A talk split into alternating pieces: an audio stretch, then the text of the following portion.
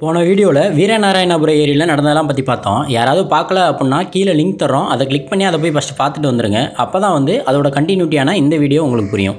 சரி வாங்க கதைக்குள்ளே பயணிப்போம். வீரநாராயணபுர ஏரியிலிருந்து கிளம்பின வந்தியத்தேவன் அதே குதிரையில் மெல்ல மெல்ல கடம்பூர் மாளிகையை நோக்கி வந்துக்கிட்டே இருக்கார். வர்ற வழியில் பார்த்தீங்கன்னா அவர் சோழ தேசத்தோட வயல்வெளிகள் மாட மாளிகைகள் இதெல்லாம் பார்த்து ரொம்பவே வியந்து போயிருக்காரு. அது மட்டும் இல்லாமல் இன்னும் ரெண்டு நாளில் மகாராஜா சுந்தர சோழரை பார்க்க போகிறோம் அதுக்கப்புறமா சோழ தேசத்து இளவரசி குந்தவை தேவியை பார்க்க போகிறோம் இதெல்லாம் நினச்சி ரொம்ப பரவசத்தோட வீரநாராயணபுர கடைவீதி பக்கமாக வந்துடுறாரு. அந்த கடைவீதியில் பார்த்தீங்கன்னா ஒரு இடத்துல ஏதோ சண்டை நடக்கிற மாதிரி ஒரு சின்ன சலசலப்பு. அங்கே நிறைய பேர் வந்து கூட்டமாக கூடியிருக்கிறாங்க. அங்கே என்னதான் நடக்குது அப்படின்னு போய் ஆகலாம் அப்படின்னு சொல்லி வந்தியத்தேவன் குதிரையிலேருந்து இறங்கி அந்த குதிரையை ஒரு ஓரமாக நிறுத்திட்டு அந்த கூட்டத்துக்குள்ளே போகிறாரு அங்கே பார்த்தீங்கன்னா ஒரு மூணு பேர் வந்து ரொம்பவும் ஆக்ரோஷமாக விவாதம் பண்ணிக்கிட்டு இருக்காங்க. என்ன அப்படின்னா இப்போ நம்ம காலகட்டத்தில் பார்த்தீங்கன்னா ஜாதி சண்டை மத சண்டை அப்படின்னு நிறைய பேர் தர்றாங்க இல்லையா?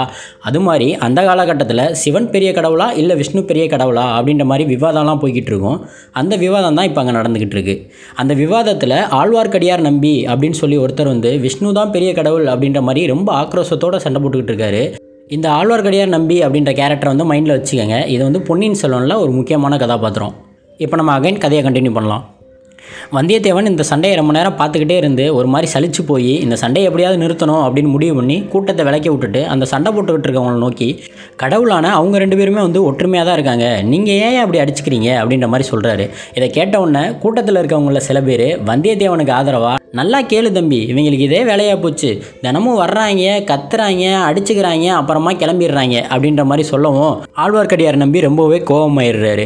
அவர் கோவப்பட்டு வந்தியத்தேவனை பார்த்து தம்பி நீ ரொம்ப அறிவாளி மாதிரி பேசாத. நியாயத்தை நீயே சொல்லு. சிவன் பெரிய கடவுளா இல்லை விஷ்ணு பெரிய கடவுளா? அப்படின்ற மாதிரி கேட்குறாரு என்னடா அது சண்டையை முடிச்சு வைக்கலாம் அப்படின்னு சொல்லி பார்த்தோம்னா இடையில நம்மளே கோர்த்து விட்றாங்களே அப்படின்ற மாதிரி வந்தியத்தேவன் நினச்சிக்கிட்டு இல்லை ரெண்டு பேருமே சமமான கடவுள் தான் அப்படின்ற மாதிரி சொல்கிறாரு இதை வந்து நம்பி வந்து ஏற்றுக்கிற மாதிரியே தெரில அது எப்படி நீ சமம்னு சொல்லலாம்? அப்படின்னு சொல்லி மறுபடியும் அவர் எதிர்கேள்வி கேட்குறாரு இல்லை ரெண்டு கடவுளை வந்து ஒன்றா சம ஆசனத்தில் உட்காந்துருந்தாங்க நான் பார்த்தேன். ரெண்டு பேருமே வந்து ஒரே உயரமாக சமமாக தான் இருந்தாங்க.